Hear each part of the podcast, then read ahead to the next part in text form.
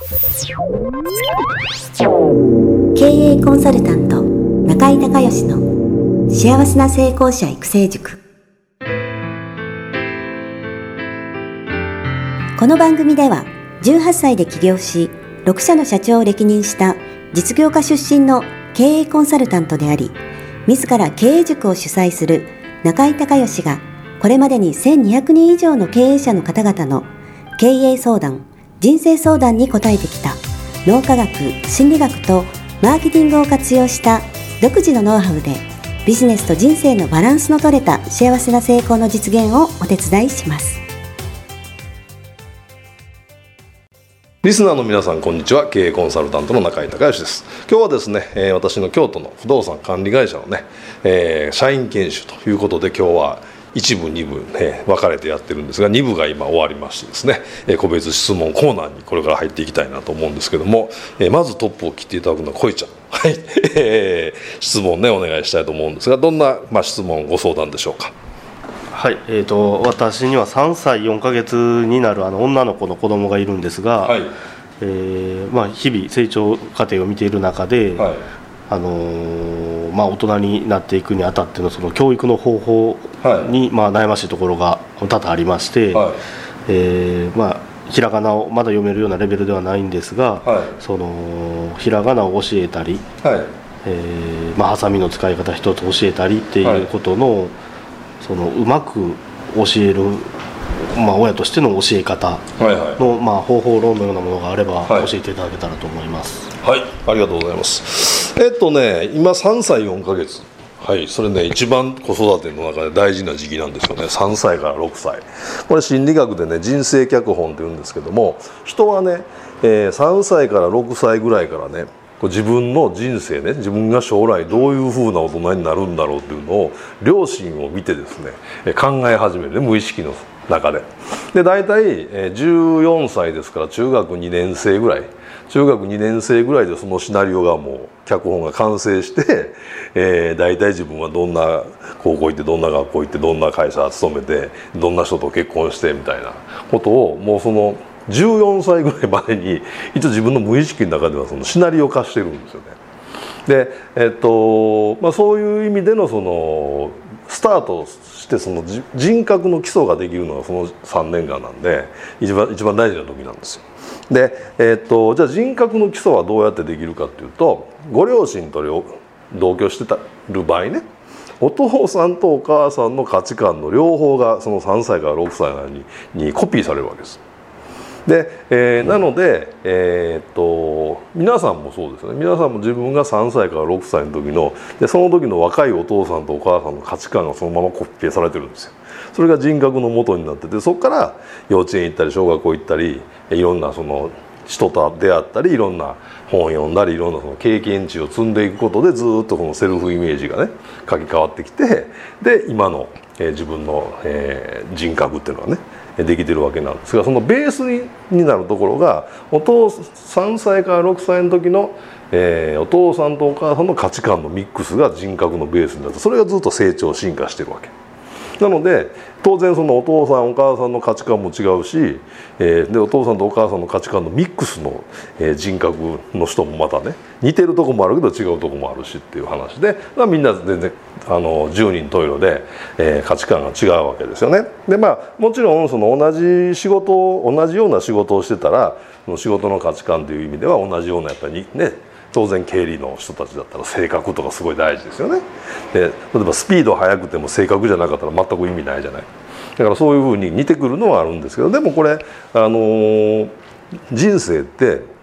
仕事とプライベートと両方だからねその仕事で大切にしてるその価値観がそのままプライベートで大切にしてないですよね。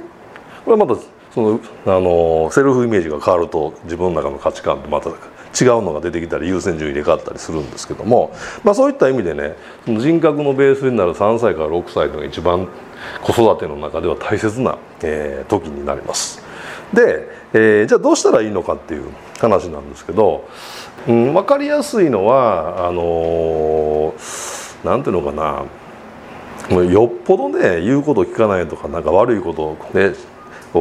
したこれはダメっていうことはもうこれはダメなんですよね。で、えー、と3歳から6歳の時ってその理由がわからないからダメなものははっきりダメっていうのはねこれ教えてあげないといけない。例えばうちの子供がもうだいぶ前ですけど幼稚園行った時は、えー、一番初めに何を教えるのかなと思ってその興味あるから先生に聞いたら「赤信号は止まれ」なんですよ。で子供ってわからないから赤信号、ね、危ないからとか車にひかれたらとかいうそういうのが理解できないねまだ3歳の時は。だから赤信号ダメっていうのを徹底的に教えないと、まあ、危ないわけですよね。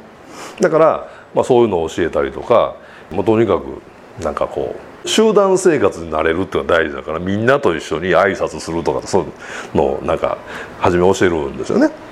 でそこからだんだんこうちょっとレベル高いことを教えていくっていう話なんですけど今ね3歳4ヶ月なんで今ねやっとね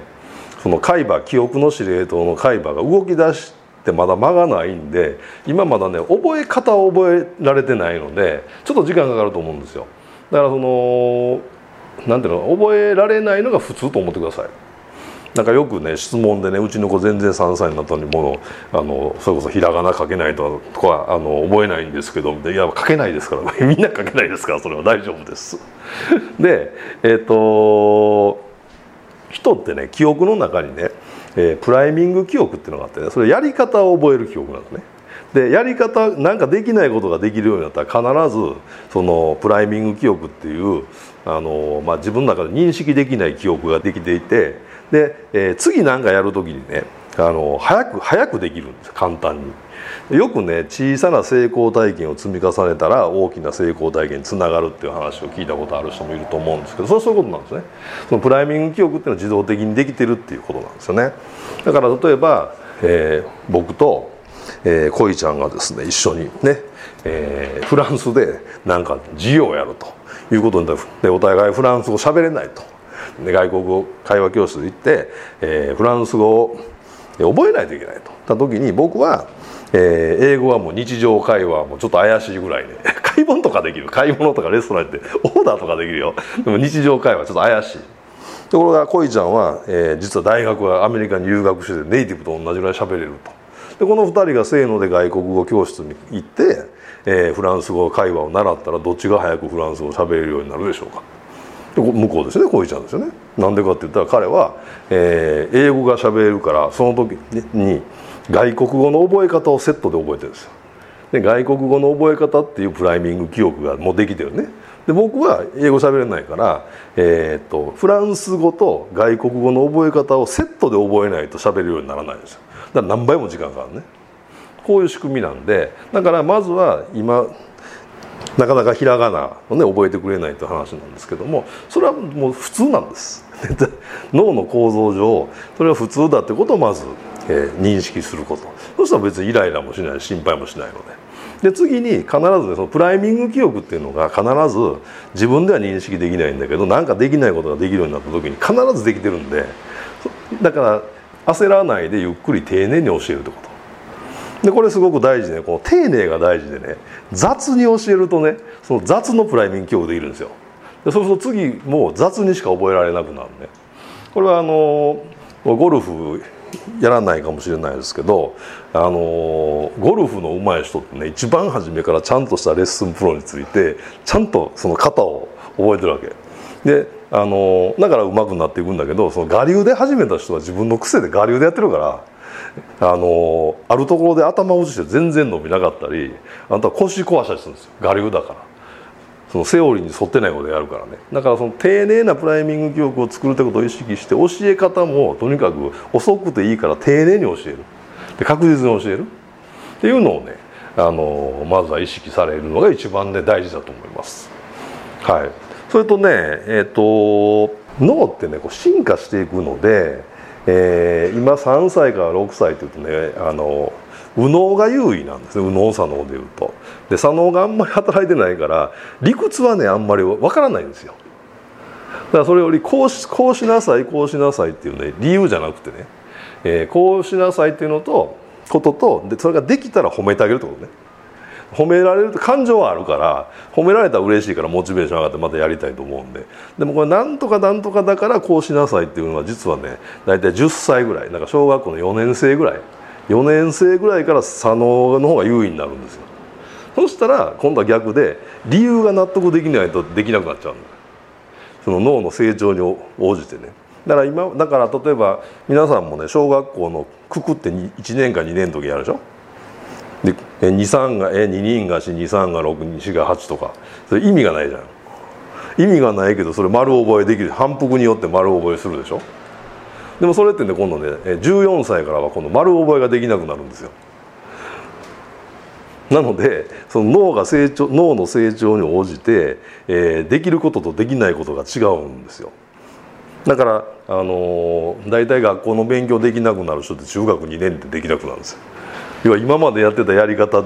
脳がそれができなくなるから脳が進化すると丸覚えができないんですよ。もうどんどんどんどん成長していくと。そういう単純なことができなくなってそれは何でかというともっと高度な情報処理ができるようになってるから逆に単純なことができなくなっちゃうんです。だから学校のプログラムとかカリキュラムってすごいよくできててその年齢に応じてで順番に簡単なことから難しいことに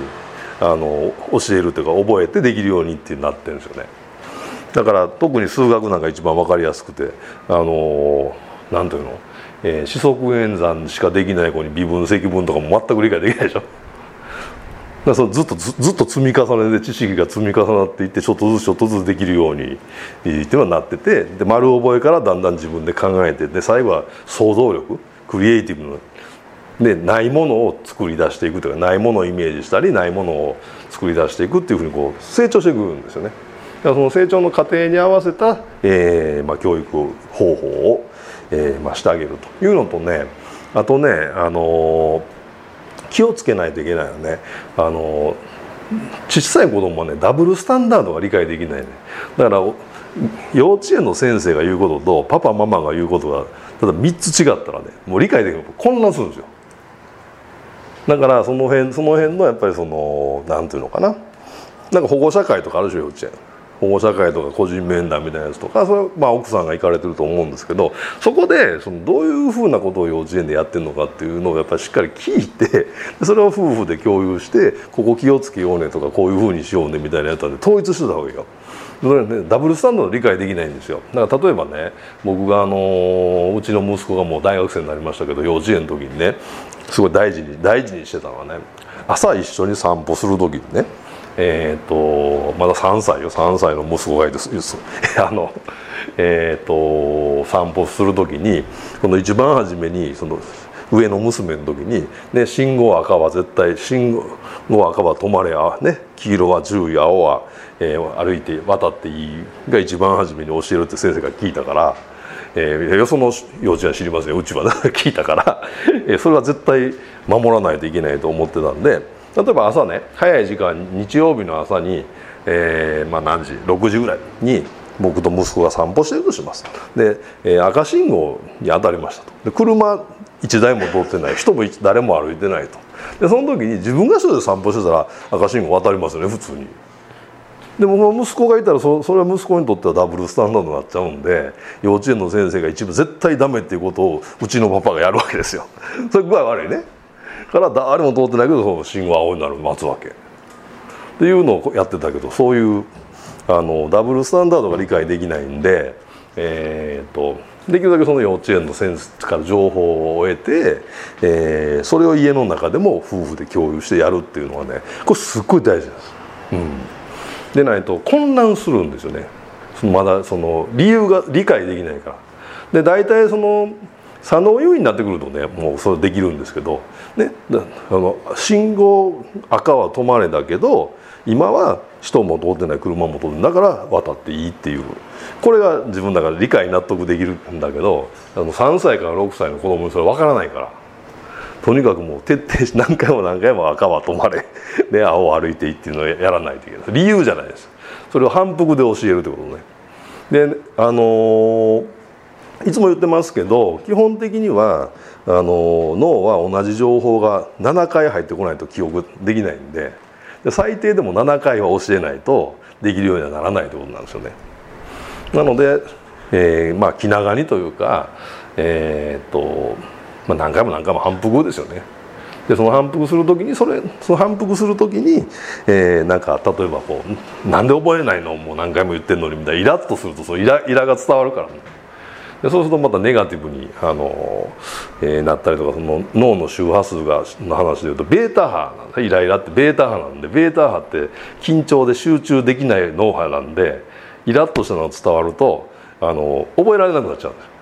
覚える記憶しにくくなるんで。だからゆっくり丁寧にゆっくり落ち着いてとにかく何回も教えるってこれがまずね、え、今の段階だと一番大事だと思います。それからそのダブルスタンダードしないってことね。あとは否定しないででで否定しない褒めてあげる。で褒められると嬉しいからこれは感情なんでね、あのー、理性じゃないのでそうすると、えー、褒められると嬉しいからやる気が出てもっとやりたいっていう循環になるから。だとにかくそのなんかそのひらがなを教えるにしてもなんかそのなんか教える時にそのできたとこにフォーカスしてできたとこを褒めてあげる。例えば50点しかできなくてもその、ね、できなかった、えーえー、50点を、ね、叱るんじゃなくてできた50点をまず褒めてあげるっていうのをやらないと人はやる気にならないですよ。だそのやっぱりそのポジティブな見方をしてまず褒めてあげるっていうね、えー、そういう感じかな。例えばだから、えーと、大体小学4年生ぐらいまではね、えーまあ、基本はそういう教え方ですよね。例えば小学校になったらそのテストがあるじゃないで算数のテストで100点満点で、えー、さっきの話ね、えー、50点だったらこれしかったらダメなんでね。50点できてじゃあ次これがこれは OK OK なんだけどで60点になるためにはじゃあどうしたらいいの？っていういうね、これいきなりここから100点とイメージできないからあのスモールステップを作ってこのためには何したらいいのっていうのを考えて教えてあげるっていうこのやり方が一番ね早く伸びるんですよね。これができるかどうかまあその辺ね、えー、意識をしながら、えー、子育てをされるとですねまあ自律的にちゃんと、えー、言うことも聞けてでもそれだけじゃなくてその自分で考えて動ける。るっていうのがだんだんなってくるんでだから初めはとにかく、えー、もう理由じゃなくてこうしなさいから始まって褒めてあげてできるようになってさらに褒めてあげてで最後最後はちょっと自分で考えてで自分でどう思うっていう感じにしていくっていうのがまあ理想的な形ですよね。あのえー、プロ野球でねえー、っとまあなんか2,000本安打打つとかいうねすごい人がいるじゃない。その2,000本安打打った時に必ず試合の後にインタビューがあって必ず言うのがまずはその親に対する感謝でしょ。両親にこの丈夫な体に産んでもらって、えー、ありがとうございます。で次はリトルリーグとか中学校とか高校とかの、えー、コーチ監督。この人たちが基礎をみっちり教えてくれたから技術じゃなくて基礎とか頑張る、えー、なん継続する大切さとかえ、頑張ることの意味とかそういうことを教えてくれたから次また次行こうと思ったわけですよねみたいなでそういうそのところで、えー、年齢に合わせた成長があるねで成長する時に、えー、プロになってやっぱりあのー、こう結果出す人っていうのは自分で考えられる人ですよね。だからあの、まあ、ピッチャーでもそうだけどあのもうベテランになってくるとあのコーチの目にあの春のキャンプのメニューも別メニューになってくるでしょ？要はベテランで結果出し続けてる人ってあの若手と本体のチームと別で自分でメニュー作って自分で練習してるからね途中まで。なのでそういう考える力っていうのはだんだん必要になってきて最後は自分で全部考えて自分で、えー、それを試して結果出していくっていうまあその階段をね上がっていくっていうイメージなんで、えー、なんですけどまず一番初めはその理解がね理解するってことはできないんで。まずは今その、えー、丸覚えをして でできたら褒めてあげてで絶対叱らないっていうことを、えー、意識して、えー、やってあげられたらね、えー、次の段階にまたいけると思います。ぜひそうしていただけたらと思います。ということで、えー、今日はね、えー、京都の、えー、私の不動産の管理会社の方からね、えー、ポッドキャストをお届けをしました。今日も最後まで聞いていただいてありがとうございました。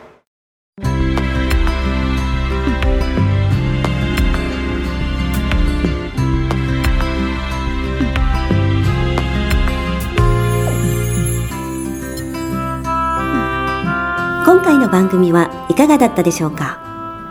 あなた自身のビジネスと人生のバランスの取れた幸せな成功のための気づきがあれば幸いです。なお、番組ではリスナーの皆様からの質問をホームページの受付フォームから募集しています。また、全国各地から900名以上の経営者が通う中井隆義経営塾幸せな成功者育成6ヶ月間ライブコースに関する情報はホームページをご覧ください。では、またお耳にかかりましょう。